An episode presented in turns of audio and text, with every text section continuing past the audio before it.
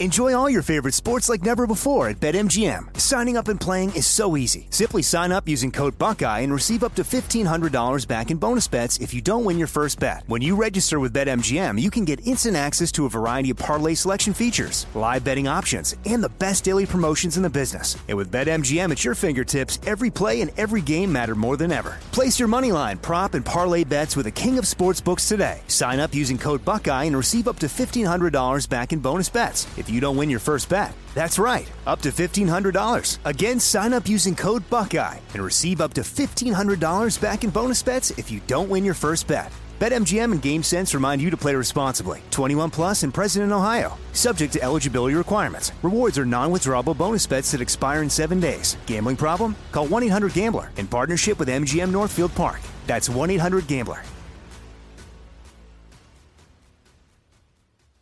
Me. Focus Features presents Back to Black. I want people to hear my voice and just forget their troubles. Experience the music and her story. Know this. I ain't no Spice Girl. Like never before. That's my daughter. That's my Amy. On the big screen. I want to be remembered for just being me. Amy Winehouse, Back to Black, directed by Sam Taylor Johnson. Rated R, under 17, not a minute without parent. Only in theaters May 17th. This is your moment, your time to shine, your comeback. You're ready for the next step in your career, and you want an education employers respect. So you're not just going back to school, you're coming back with Purdue Global. Backed by Purdue University, one of the nation's most respected public universities, Purdue Global is built for people who bring their life experience into the online classroom. Purdue Global, Purdue's online university for working adults. Start your comeback today at purdueglobal.edu. Xfinity has free premium networks for everyone this month, no matter what kind of entertainment you love. Addicted to true crime? Catch killer cases and more spine-tingling shows on A&E Crime Central. Crave adventure? Explore Asian action movies on Hi-YAH. Searching for something extreme? Check out skating, snowboarding, and more on Fuel TV Plus, the global home of action sports. And find crowd-pleasing bops on iHeartRadio's Hit Nation playlist. There's new free shows and movies to love every week. Say free this week in your Xfinity voice remote.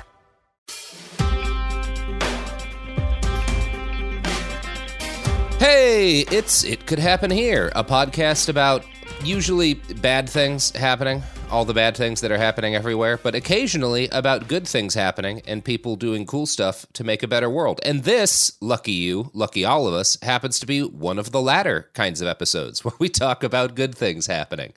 Uh, with me in the studio, which is more of an ephemeral concept than a physical studio because there's a plague going on, is James Stout and Garrison Davis uh, co hosting the podcast. Hello, fellas.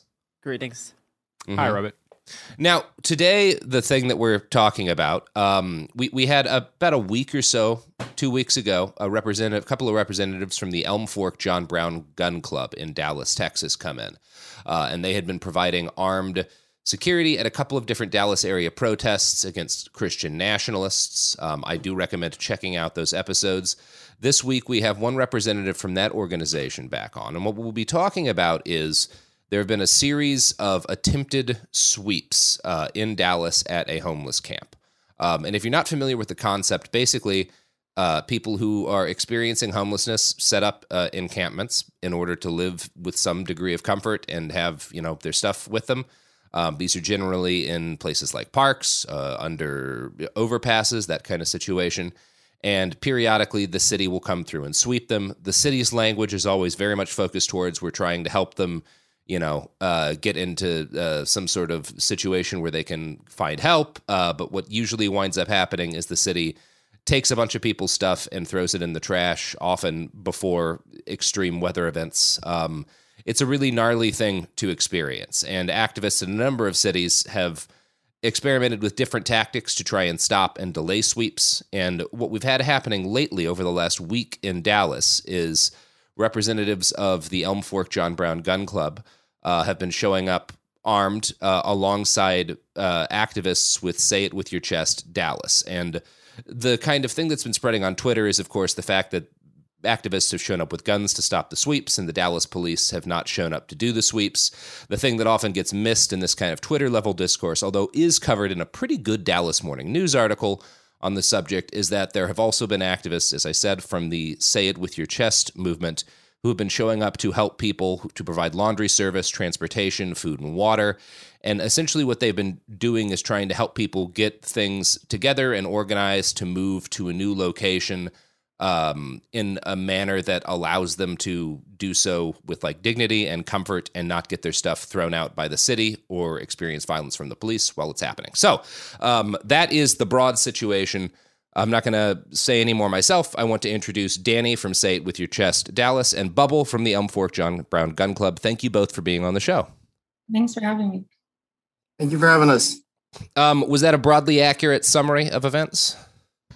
Um, yeah, for the for the most part, the city has actually been sweeping several. They're they're cracking down on houselessness right now. Right. Um, very very aggressive and so it's not just that one camp that we were defending the other day, but um, the Monday before we were defending a, another camp. And um, I've never seen this many sweeps happen at one time. And I've been doing this for a little over two years now. I want to actually go a little bit into how your organization formed, but before that, do you have any kind of can you posit why the city has suddenly ramped up sweeps so aggressively in Dallas? So uh, normally I'm talking to the residents. Um, I've never I've never seen it happen like multiple times in a week. Usually they'll do one, uh, wait a little bit, we'll hear a notice upon another yeah. one a couple months later or something. But uh, multiple in a week at different spots is definitely um, definitely new to us. Um, as for why, the typical reasons are like you know the state fair comes up in October, so they'll try to sweep then, um, or they'll do it um, usually before like a housing development um, and things like that, where like the land is bought up or you know something. But recently, um, the motivations have been a little bit more unclear with the aggression. Um, it's kind of the the city in terms of um, how they execute sweeps. It used to be that code compliance could not touch people's belongings. Recently, it has shifted to take everything, throw away everything. Um, but yeah, we still don't know why yeah. all this is happening yet. It is certainly like part of a nationwide trend because we're having the same things happen in Portland increasingly, and obviously Portland and Dallas aren't the only cities where sweeps have been ramped up. Um, and of course you also have oh gosh i i just ran across the article today that like there's discussion in certain cities about like yeah somewhere in florida about like putting houseless people in like essentially an island compound and whatnot like basically an inca- like a concentration camp right yeah um, that's been also mentioned by uh, people affiliated with like uh, the portland city council and the mayor's yep. office as yes. like a base essentially getting a concentrated collection of homeless people in one closed off area and you're like huh i wonder i wonder what they mean by that yeah it's it's unsettling so i'm, I'm curious because obviously i think what y'all are doing in dallas right now is extremely important and you've been having a lot of success so far i wanted to talk a little bit about how your organization because we, we chatted with the john brown gun club folks a couple of weeks ago about how they started organizing. How did say it with your chest get off the ground? Um, so that was interesting. Say It with Your Chest originally started, um, along with a lot of orgs and mutual aid orgs in Dallas, um, after George Floyd was mur- murdered um, back in June of like 2020. Um, we started, um, I was in Plano at the time, which is like a suburb. That's and, where I grew up. Oh, really? yeah, yeah, yeah. Um, I was in Plano at the time, and uh, you know, I me and my friends were kind of like, these suburban people can turn off their TVs and not really have to worry about the protests going on downtown and things like that. So we would protest on street corners and just yell at, you know, white people in their Mercedes and, you know, make them uncomfortable on purpose. Um, then we started linking up with other mutual aid orgs in Dallas and, you know, was distributing food, trying to carry that stuff up north. Um, and then uh, then we, um, well, I started going to Camp Rhonda, um, which was like a, probably the first and like it was a very solid example of a self-sustaining houseless encampment where people were just allowed to be and left alone. We're helping people, a lot of them are in recovery and things like that. And um, everyone looked out for each other. It was a really great community uh, before the. That was such a rad project. Um, not to derail it too much, but I want to tell you guys about Camp Rhonda. Yeah, like please. a politically organized unhouseless camp. The organizers the outside organizers were there every day helping. The camp itself was organized amongst themselves. They had political theory meetings. They had community meetings to solve issues and resolve interpersonal problems. Mm-hmm. Fucking rad. Um, and it stayed together for nine months. It was. It lasted for a minute. I know it was a approximate. It was over six, I believe, but yeah, uh, it lasted for a while at one location and then it had to move and then um, the next location we ended up moving all the people to they stayed there for a solid 10 months before um, the city sold the land in like some under the table deal and showed up and swept everybody it reminds me quite a bit of a, a place I, I, I worked at in Seattle for a while, uh, Nickelsville, which was a plot of land a couple of acres large where houseless people had set up basically built like a tiny home village for themselves. They'd provided solar power. Um, they had arranged their own like trash pickup. Um, it was safe and uh, uh, very well organized and very comfortable, like an actual fairly high standard of living. Um, good level, like good good wastewater treatment and all that kind of stuff. Um, which existed for a couple of years before the city came in and swept it and destroyed everybody's houses and and forced them, you know, into again kind of a series of camping situations. Yeah. Um, yeah, which is you know you get these. It's it's very frustrating because there's this understanding that like well we want them in. I mean, part of the understanding you get from a number of cities is like, well, we do want them in one place, and we want them in something that's more permanent than you know a bunch of tents. But if they set that up on their own and have autonomy and have the ability to like exist with any kind of personal freedom then we don't want that and we will send armed men in to break it up. Yeah like the city's like oh yeah well i don't i genuinely do not think the city of dallas wants to house people. Um, otherwise the office of homeless solutions simply would not exist and they wouldn't have a way to just have money sitting around um, and all those people would lose their jobs you know? Because it's not housing people you know people are like how do you do that? It's not hard it's not difficult. The city is spending what two billion dollars on renovating the convention center? That could house every houseless person in dallas for years you know? But uh, but then we wouldn't be able to have all of the wonderful things. As someone who lived in Dallas 15 years, I can remember one, maybe even two times when I went to the convention center. What would we do? Yeah, never, it, yeah. I think maybe one time. Yeah. what's wrong with it?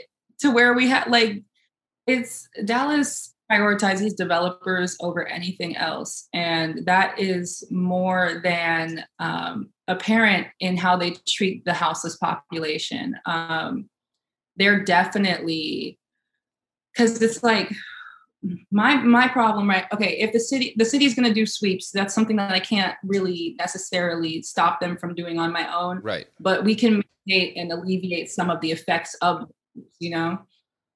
Um but when the city is sweeping people in the heat like this we're in the cold elderly disabled people it's like y'all really are just telling them to die. Yeah. Um and the least you could do and i've emailed marcy jackson who's the um, community outreach chair for ohs and you know she's been like well they can go to the shelter. It's th- it's about it's within three miles. And i'm like you you're gonna walk three mi- you're telling somebody who is elderly and disabled to walk three miles in 107 degree heat to get to a cooling station that is only open till like five. Yeah well, uh, there's a lot of cognitive dissonance in the city.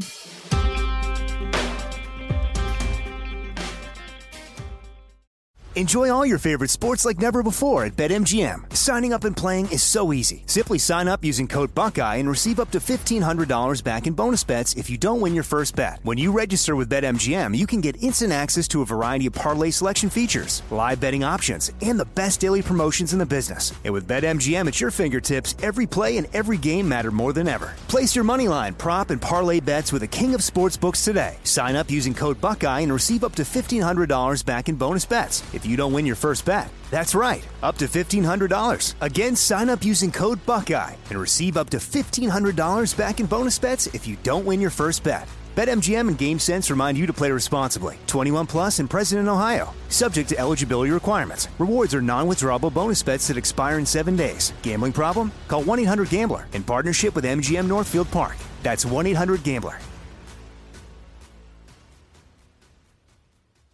Xfinity has free premium networks for everyone this month, no matter what kind of entertainment you love. Addicted to true crime? Catch killer cases and more spine-tingling shows on A&E Crime Central. Crave adventure? Explore Asian action movies on Hi-YAH. Searching for something extreme? Check out skating, snowboarding, and more on Fuel TV Plus, the global home of action sports. And find crowd-pleasing bops on iHeartRadio's Hit Nation playlist. There's new free shows and movies to love every week. Say free this week in your Xfinity voice remote.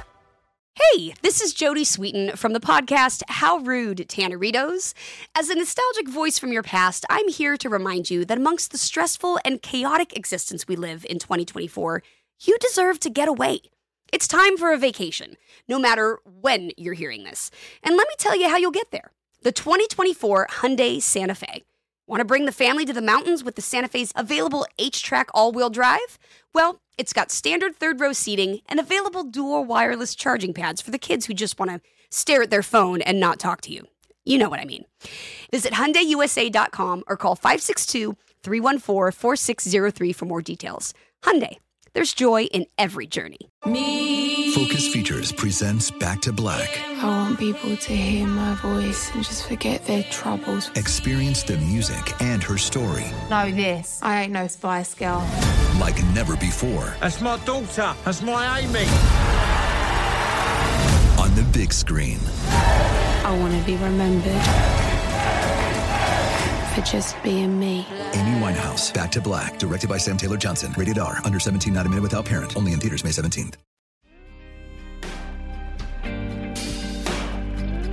Just for a little bit of reference too, because like we have cooling stations and stuff up in Portland, and you have similar problems. One thing that is a benefit to folks in a place like Oregon is that after 5 6 p.m when like this cooling stations start to cool down it actually does cool down here. Like it gets cool at night even when it's 100 outside. That doesn't happen in dallas during the no summer. it's 99 had, yeah i've literally had it be hmm. triple digits at midnight in fucking dallas texas. Like that's the place it is. It doesn't cool yeah. down. No. So you're still it's a, still a threat to life and limb even when the sun's not beating down on you.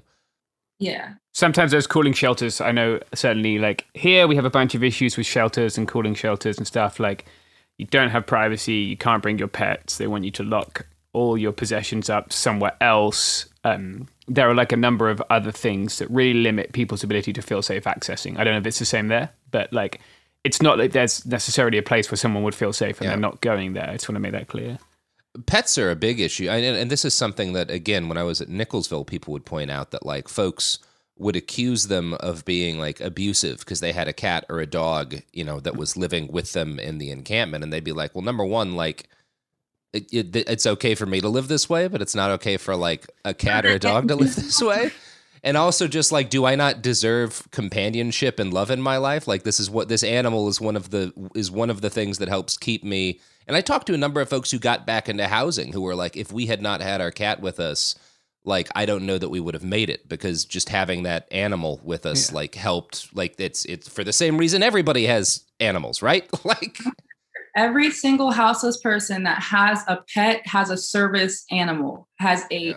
that is a service animal as far as I'm concerned. Would you separate somebody who is disabled from their wheelchair or would you separate somebody from their like their service animal, their dog that they need, you know? And it's like when you're out there, um, I know that a lot of people have dogs for comfort, but also dogs are protection. They are security in such a dangerous environment. um, where people are always, you know, like it's just, it's just, it is unfathomable how much trauma um, goes into being houseless, especially in Dallas, in places like Yeah. Dallas. Yeah. Um, So I'd like to ask you a little bit. So you have been is this kind of the first collaboration this last week or so that Say It With Your Chest has had with the the Elm Fork John Brown Gun Club? Had you guys been working together prior to this? Uh yeah, yeah. Like we um I originally met members of Elm Fork when um Camp rhonda first started uh back in 2020. Um and we were collaborating on like getting people supplies, um, tents and things like that. I would run laundry um with my org. Uh and like yeah, we were we just, you know, always collaborated to make sure like the people could get what they need. If somebody had supplies, someone was able to show up and we couldn't, you know, um, just working together. Yeah. And I'm curious, um, could you kind of walk us through sort of how the, what you see is the benefit of having folks who are visibly armed um, for this kind of for for these kind of actions? Like, how did how did number one sweep defense tend to work before y'all were doing that, and how has that altered kind of the way in which you're seeing the this activism like take effect? Um, as far as I know, people from uh, members of Elm Fork has, have always shown up with um, firearms in some capacity, whether Sure. it's concealed or open. But um, there was a noticeable difference with the open carry. Um, I know that back in February, when one of our other camps was getting swept um, and they showed up, like afterwards, we had a meeting with the director of um, Home Solutions, Christine Crossley. She sucks. Um, and boo. Uh, she was like, people were like, we were hearing reports of people that were openly armed, and we want to, we really care about the safety of like the unhoused residents out there. And I was like, they were more afraid of the cops than of the five people out mm-hmm. here with, with rifles. And that's that's something. It's like if you're gonna show up with 12 dudes with guns, what's the problem with some of us showing up with like a little something just in case? You know, the state should not be the only one to have access to firearms. That is very dangerous. Um, but also, I don't mean that in a two-way kind of way, if that makes sense. In a Yeah. That does kind of bring up an interesting point, which is if you're showing, as you're showing up kind of in this capacity with both activists to kind of help folks with their stuff, with, with laundry and other needs, but also people who are, are carrying AR 15s and wearing plate carriers. I imagine there's like a degree to which you are trying to give people a heads up before, just so they don't be like, oh, suddenly there's folks with guns. What's going on? Right. Can you kind of walk us through the community outreach explaining sort of like how you how you actually go about letting people know what's going to be happening and stuff and and what the folks showing up are doing Well, when it comes to sweeps, um, and normally I focus a lot on just making sure the people are okay and defending them. Um, Yeah. When I I do not necessarily like ask for Elm Fork to show up with guns. I'm just more like I assume if y'all are going to be there, there are going to be sure um you know and sometimes there was usually the residents are like the residents have some of the residents have firearms themselves you know so they're like well aware. Yeah. Um there are some cases where like people will get a little bit anxious about it and you know we kind of have to be like if you really don't want the guns here then that's fine. We can move them. But in the past with this track record like usually the city kind of backs off a little bit when they know that y'all Yeah. are actually protected you know because um the city is the city's a bully. They really do like picking on people who the most vulnerable of us you know? Um and so lately the guns have been seeming to like have them back off a little bit. I know when they pulled up like when elm fork pulled up and hopped out the car with the rifles all of the cops literally squatted up into like a little little I don't know pig circle, and they started talking. Uh, and they were genuinely like, "What do we do? Hold on, wait, I thought we could only have them, you know." Yeah, and it's I mean that's kind of the that's kind of the story as we're coming into it right now, which is there was supposed to be a sweep. What is it? Five days ago now. Friday. Yeah, almost a week.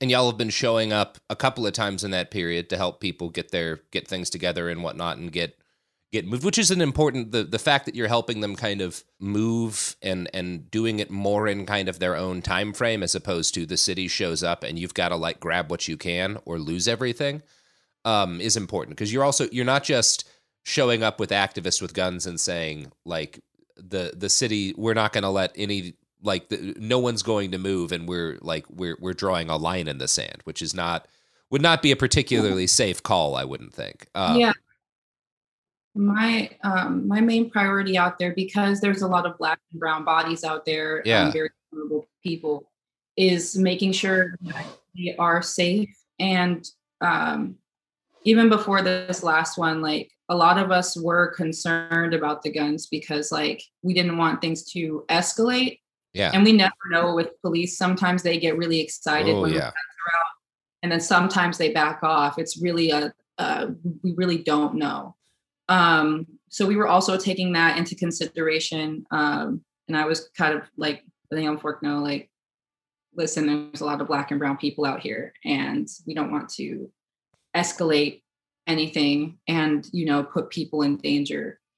Um, and it seems like this time the city didn't really want to mess with that. So that's good. But it's always important to keep that in mind anytime you have firearms. Um, oh yes, population.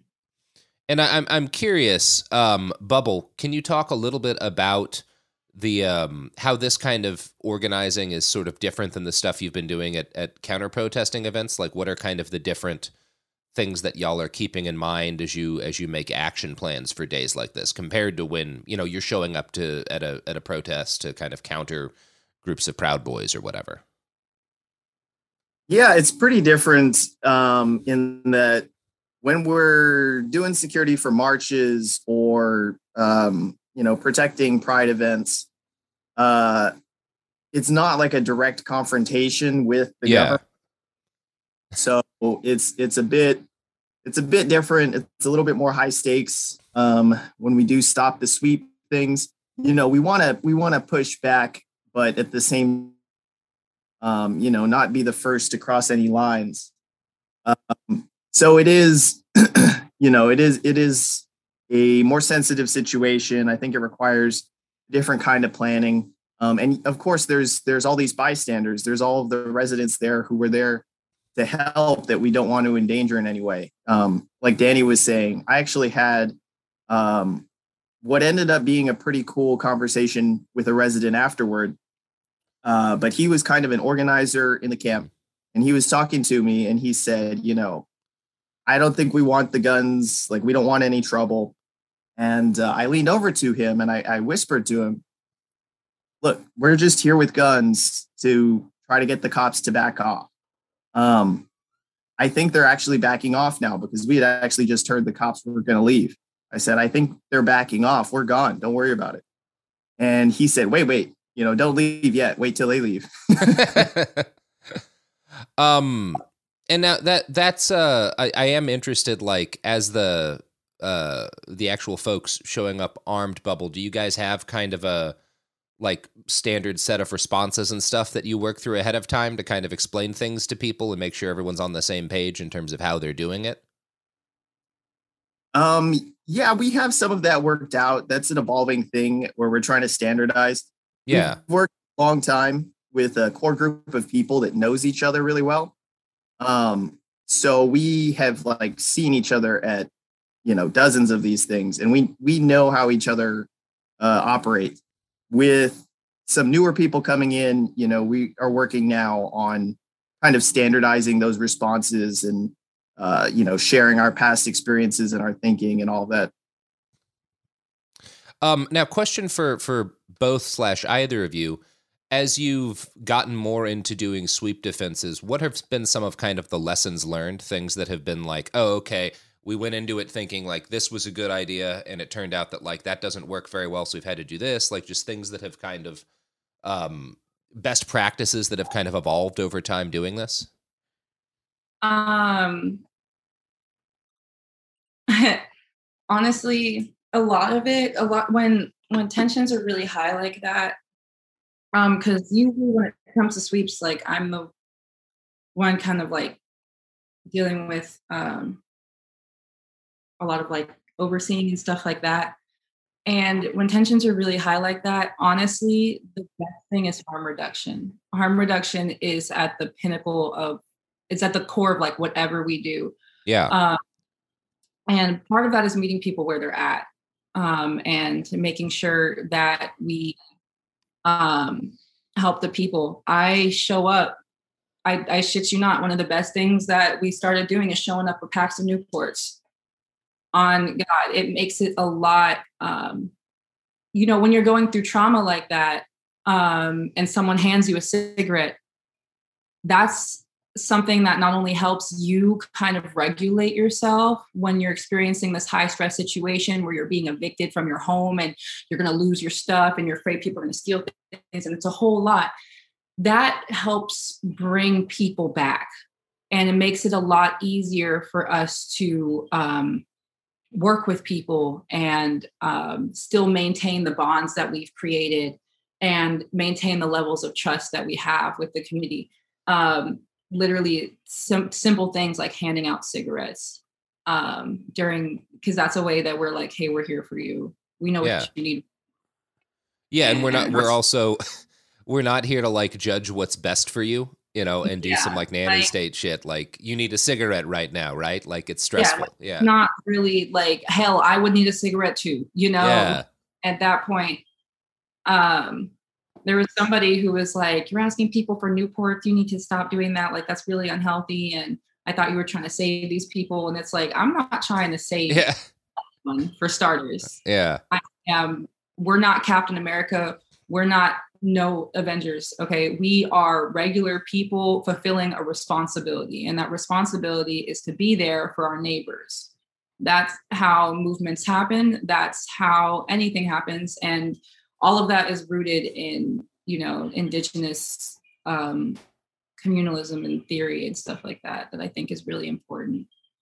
Is just fulfilling that responsibility and being there for people And when it comes to because uh, you know we always try to provide folks listening in other towns and stuff who may be like inspired by this with options for how they might move forward on trying to replicate some of y'all's successes if people are looking at okay i would like to help do sweep defensive uh, i would like to do you know work kind of like this in my own community how do you recommend because obviously there's you know how how to build organizations is another matter but like if you've got a group together to help folks how do you recommend kind of starting the process of introducing yourself because you can't just like show up and be like hey yeah, like just yeah. and be like hey we're gonna certainly not with guns but yeah that's yeah. what cops do and yeah. it doesn't work um you have to develop a really really strong rapport with your community first. And you also need to make sure that it's your community. Like you know um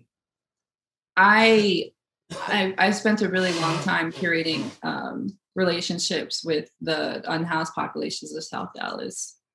Um and that took literal years you know? Mm-hmm. um expecting people to trust you off the bat and expecting people to just like be like, oh, you're one of the good guys. It's not going to happen, especially if you're white. Like, honestly, if we be in, if we keeping it a buck, because like there's a whole lot of black and brown people out there in these vulnerable communities.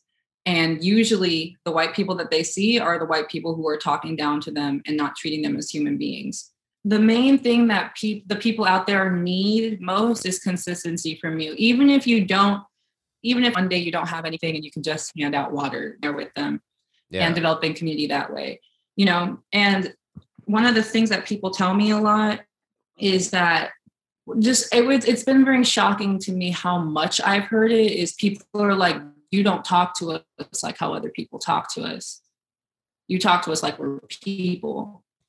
And the sheer amount of times I, I was really shocked by how many times i've actually heard that because i'm like you know i don't really think i talk much differently from anybody else. But then when I go out there and see other people, just random people handing out McGriddles or whatever, you know, there's definitely a switch. Like if you were talking to a pet or to a child, you know, um, like you pity something. Um, yeah. People will not want you around because honestly, they don't want your pity. What they want is bottles of water. You know, if you're just only showing up when shit's going down, um, you don't actually have the people's trust.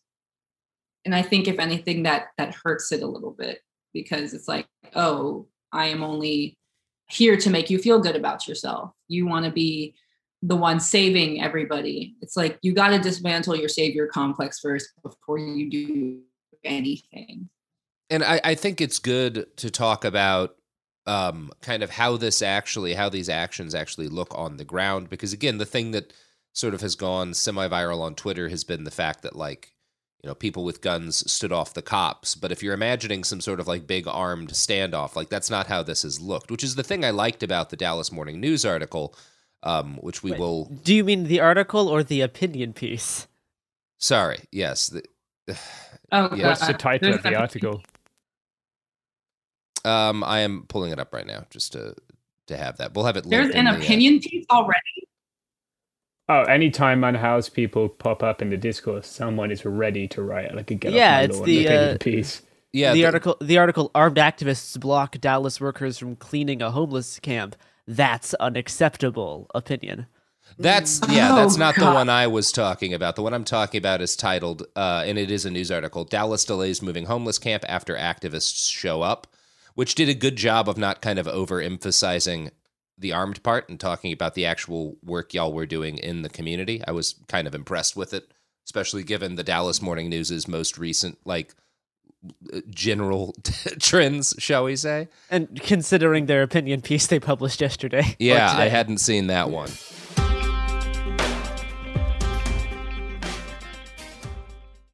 Enjoy all your favorite sports like never before at BetMGM. Signing up and playing is so easy. Simply sign up using code Buckeye and receive up to $1,500 back in bonus bets if you don't win your first bet. When you register with BetMGM, you can get instant access to a variety of parlay selection features, live betting options, and the best daily promotions in the business. And with BetMGM at your fingertips, every play and every game matter more than ever. Place your money line, prop, and parlay bets with the king of sportsbooks today. Sign up using code Buckeye and receive up to $1,500 back in bonus bets. If you don't win your first bet. That's right, up to $1,500. Again, sign up using code Buckeye and receive up to $1,500 back in bonus bets if you don't win your first bet. BetMGM and GameSense remind you to play responsibly. 21 plus and present in Ohio. Subject to eligibility requirements. Rewards are non-withdrawable bonus bets that expire in seven days. Gambling problem? Call 1-800-GAMBLER in partnership with MGM Northfield Park. That's 1-800-GAMBLER. Xfinity has free premium networks for everyone this month, no matter what kind of entertainment you love. Addicted to true crime? Catch killer cases and more spine-tingling shows on A&E Crime Central. Crave adventure? Explore Asian action movies on Hi-YAH. Searching for something extreme? Check out skating, snowboarding, and more on Fuel TV Plus, the global home of action sports. And find crowd-pleasing bops on iHeartRadio's Hit Nation playlist. There's new free shows and movies to love every week. Say free this week in your Xfinity voice remote. Hey, this is Jodie Sweetin from the podcast How Rude, Tanneritos. As a nostalgic voice from your past, I'm here to remind you that amongst the stressful and chaotic existence we live in 2024, you deserve to get away. It's time for a vacation, no matter when you're hearing this. And let me tell you how you'll get there. The 2024 Hyundai Santa Fe. Want to bring the family to the mountains with the Santa Fe's available H-Track all-wheel drive? Well, it's got standard third row seating and available dual wireless charging pads for the kids who just want to stare at their phone and not talk to you. You know what I mean. Visit HyundaiUSA.com or call 562-314-4603 for more details. Hyundai, there's joy in every journey. Me. Focus Features presents Back to Black. I want people to hear my voice and just forget their troubles. Experience the music and her story. Know this. I ain't no Spice Girl like never before. That's my daughter. That's my Amy. On the big screen. I want to be remembered for just being me. Amy Winehouse, Back to Black, directed by Sam Taylor Johnson. Rated R, under 17, not a minute without parent. Only in theaters May 17th. Could you talk a little bit about how these these actions have actually looked on the ground during the day of? Yeah, so on the ground, um, some people uh, arrived very early, and you really never know when the cops in the city are going to show up. So uh, Elm Fork showed up uh, close to nine, and uh, there were already like four cops there. Um, and that you know that's unfortunate. We probably should have shown up earlier. We you know if if we're going to go to protect the other activists. You know, you don't want to leave the unarmed activists exposed to um, police violence. Um, but either way, you know, we we formed up. It was maybe two unarmed activists for every armed activist, mm-hmm. and uh, we discussed what to do. Some people decided to block off the streets with their vehicles. Um, the cops were there for a solid hour and a half before uh, homeless solution or yeah, Office of Homeless Solutions and Code Compliance started arriving. So by that time, um, a, a, a, good number of armed activists were there, and the cops had been discussing amongst themselves, um, you know, whatever it is that they were talking about. But when OHS and Code got there, uh, they talked with the cops for about 30 minutes, and uh, then they started leaving. During that time, uh, the unarmed activists were packing things up, um, get you know, getting people ready to move if those people wanted to move. Uh, one, one thing to to kind of go back a little bit, one thing that we've learned uh, carrying is it's very difficult to do the same things that we were doing as unarmed activists. Um, you know, we we don't really want to be carrying tents and stuff while also trying to negotiate you know, having a rifle in our arms. So, uh, you know, there's kind of a division of labor there. But, uh, you know, before two hours had even passed, basically, the sweep was called off, the city and the cops left, and uh, the mutual aid work continued throughout the rest of the day. Uh, Elm Fork had some members switching out. You know, some people had to go to work, some people arrived uh, around noon. That was kind of the main switch out point. And uh, you know a, a lesser number of people, but still a significant amount stayed there until 4 or 5 p.m. Like whenever um Fork comes with guns, the main thing that I like to have them do is surveillance and be watching, so that way we can focus on um, having other volunteers actually help people, you know, and like have them help them move and stuff. And the surveillance definitely helps because what happens when the cops leave and when the city leaves is that they'll still have people like watching um, and driving around and trying to surveil us. Um, and so having more eyes on that situation and having them know, like, yeah, we're still here is really helpful. Great. Um, thank you. Uh, did anybody else have additional questions to ask? James, you you had one or two more things. Yeah, I'm like I'm interested in in maybe asking Bubble this because I'm just looking at the pictures on the on the Dallas Morning News story. Um, and incredibly, they didn't lead with a picture of you all sort of uh, suited and booted and full battle rattle, which I think is is good on their part. Um, but how do you present an event like this, right? Like, uh, um, obviously, I think we should probably mention that. Like, I'm guessing it's legal to open carry where you are, yeah. so you're not like immediately criming and and therefore provoking a sort of violent confrontation with the police. Um, uh, although obviously the police are always turning up armed, um, and, and that always brings violence into the equation. Uh, but are you like masked? Are you full like uh, this person I'm seeing is like masked, helmet, goggles, plate carrier. Uh, is that generally how you present, or is that just left up to individuals? I wonder. Um, we try to be pretty uniform, but it definitely varies by action. I think the last time we came out armed, um, we were not in um, helmets and plate carriers. Um, but you know everyone has one now and uh, we discussed it beforehand. We decided to go that way. Um, we try not to park directly where we're going to get seen you know if all possible um, because we do need to get out gear up you know walk over in all our stuff. Um, but yeah i think you know for a lot of actions now including security that's kind of been our uh, go-to way of presenting. the full masks are very important. We've moved from like, you know, medical style masks to balaclava style masks just to get more skin coverage, protect our identities better.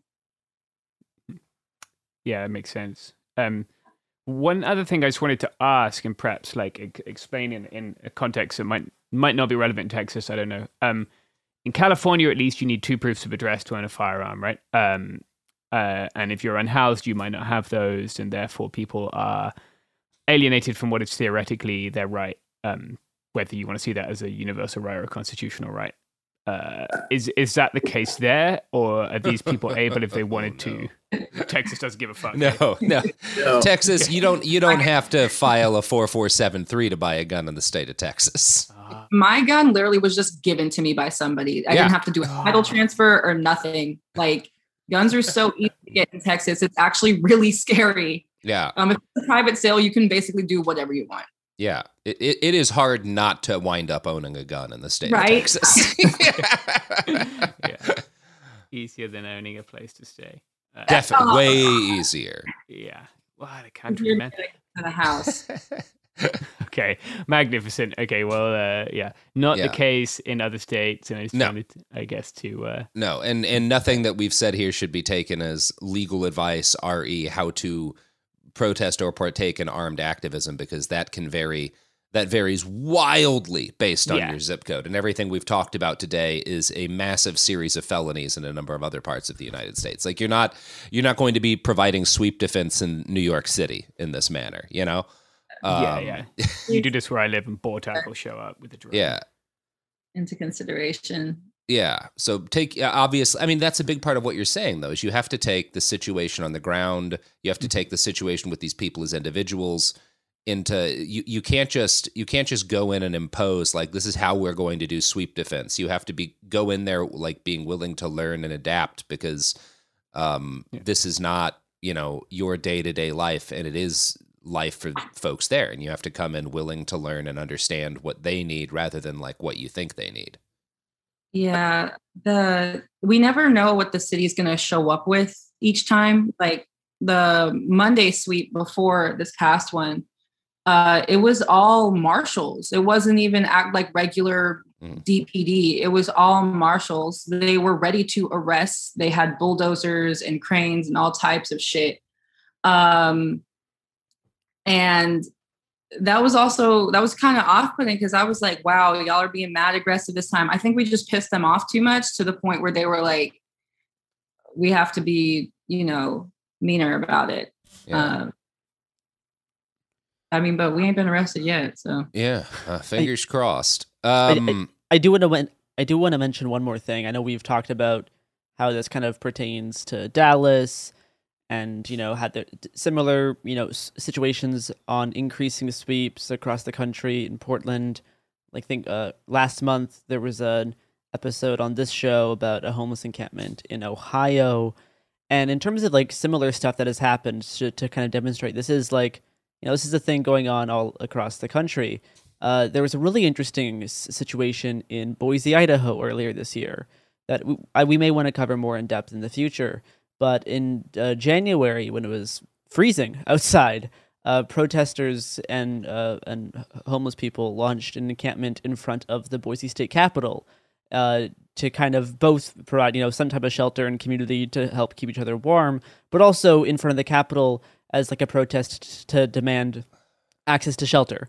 Um, you know, in, when while in the middle of like a pretty bad housing crisis and as it's freezing outside uh, people at the camp faced a lot of basically nonstop harassment from the state, whether that's police or like state state police. Uh, they also faced a lot of uh, problems from far right militia groups. The Idaho uh, Liberty Dogs showed up to harass people. There was you know militia showing up with guns. Um, so you can see like another instance where something that you know arm where another instance where armed community defense could be could be a part in trying to keep of situations like that from not escalating if done properly. Obviously, if done improperly, that can escalate situations. So it's up to you know you have to make sure that you're with people who are you who you know who you trust and who are responsible. But it's just it's it's, it's another instance of stuff like this happening. Uh, anti-fascists and other activists were able to push uh, were, were able to keep uh, conflicts from these militia groups to be relatively low at at the at the encampment. And after uh, a few months, and like, like courts were trying to sh- shut down the protest, that was un- unsuccessful because of certain laws around camping on on like uh, Capitol grounds for protests. Uh, but after a few months, the protest was able to end, and the city is now uh, been pushed by the protest to open up possibly hundreds of units of shelter in the near future. So you see other instances of, of these types of protests that you know rely on a lot of like radical mutual aid, a lot of resistance to the state violence, a lot of, a lot of resistance to far right violence, actually being semi like successful. Um, so there's a lot of places to learn from in this type of thing around homeless encampments and countering state violence.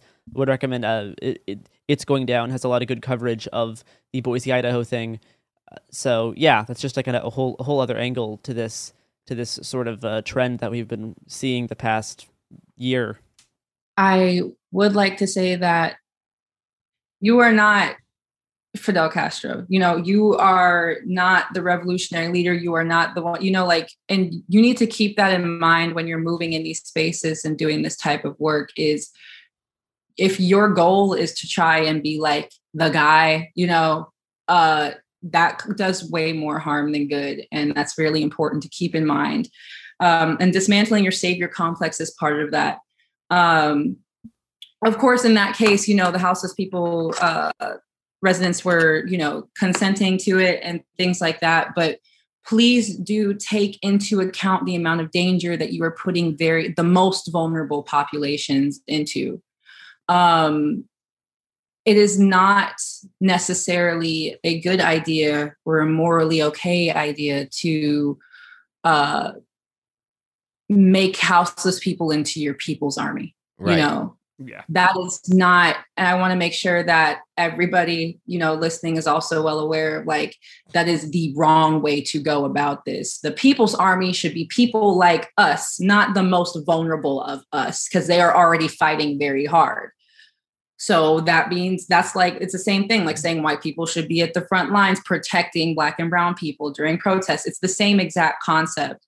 You protect the most vulnerable of the group. You do not make them um, you know your army and try to convert them into something and be the leader of that either um, that is that is not the way to go about that yeah if you're if you're if you're entering into this relationship with the plan that like this is a way for us to build power for whatever end as opposed to we're here to like help these people um then mm. you're you're putting them second to whatever your political goals are which exactly. is bad broadly speaking I mean, and yeah. I know, I know at least in the case of the Idaho, of, uh, of in the uh, Ohio encampment that we talked about earlier this month, um, and the Idaho one as well, a large number of people who were like leading up that project and in prominent organizational roles were houses people who were living at those camps. Like it is yeah. very important to have people who are like you don't want to go in as someone with stable housing and be like, okay, I'm in charge of this thing now. No, it's like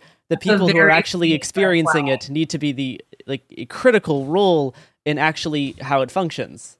Yeah, and there we've had not we, but like there was somebody who tried to do that, um, and it definitely did more harm than good. Um, putting your political goals over just the people is always going to fail every single time. Yeah. Um, listen to the people. If they're not leading it, don't do it. You know, like at that point, your only priority should be getting them what they need and defending them if necessary. Trying to lead stuff and, you know, have them putting them into more vulnerable situations than they're already at without like fully being transparent with people or uh, being transparent with all the risks involved, you know, like it's that's real grimy, real not okay uh, behavior. um, so that's just something I also want to caution people against. And all of that definitely roots back to dismantling your savior complex. And there's um, a lot of good um, resources out there um, for starting with that process if you have not already. Some of them awesome. are on Play with Your Chest Instagram.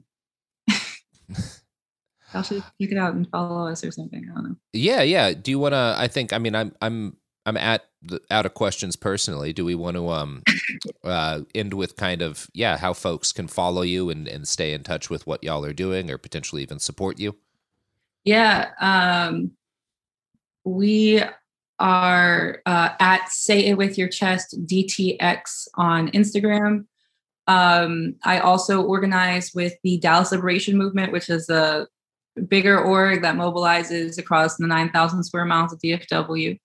Um, I run that with three of my good friends and organizers. Uh, and so you can follow us at Dallas Liberation MVMT on Instagram. Um, oh, if you're willing, able, and financially stable, throw us some cash, please. And uh, listen to Black women, listen to Black and Indigenous women. That's all I got. All right. Um, Bubble, did you have anything to add? I think it's important to have a diverse collection of groups. Um, you know, Danny's a hero. She's out there almost every day. Um, for Elm Fork, we do a lot of trainings, we do a lot of classes um, that take up our resources, but we have these long-standing relationships so that we can support each other um, when need be. Um, you know take care of your take care of your spaces take care of your communities like danny said.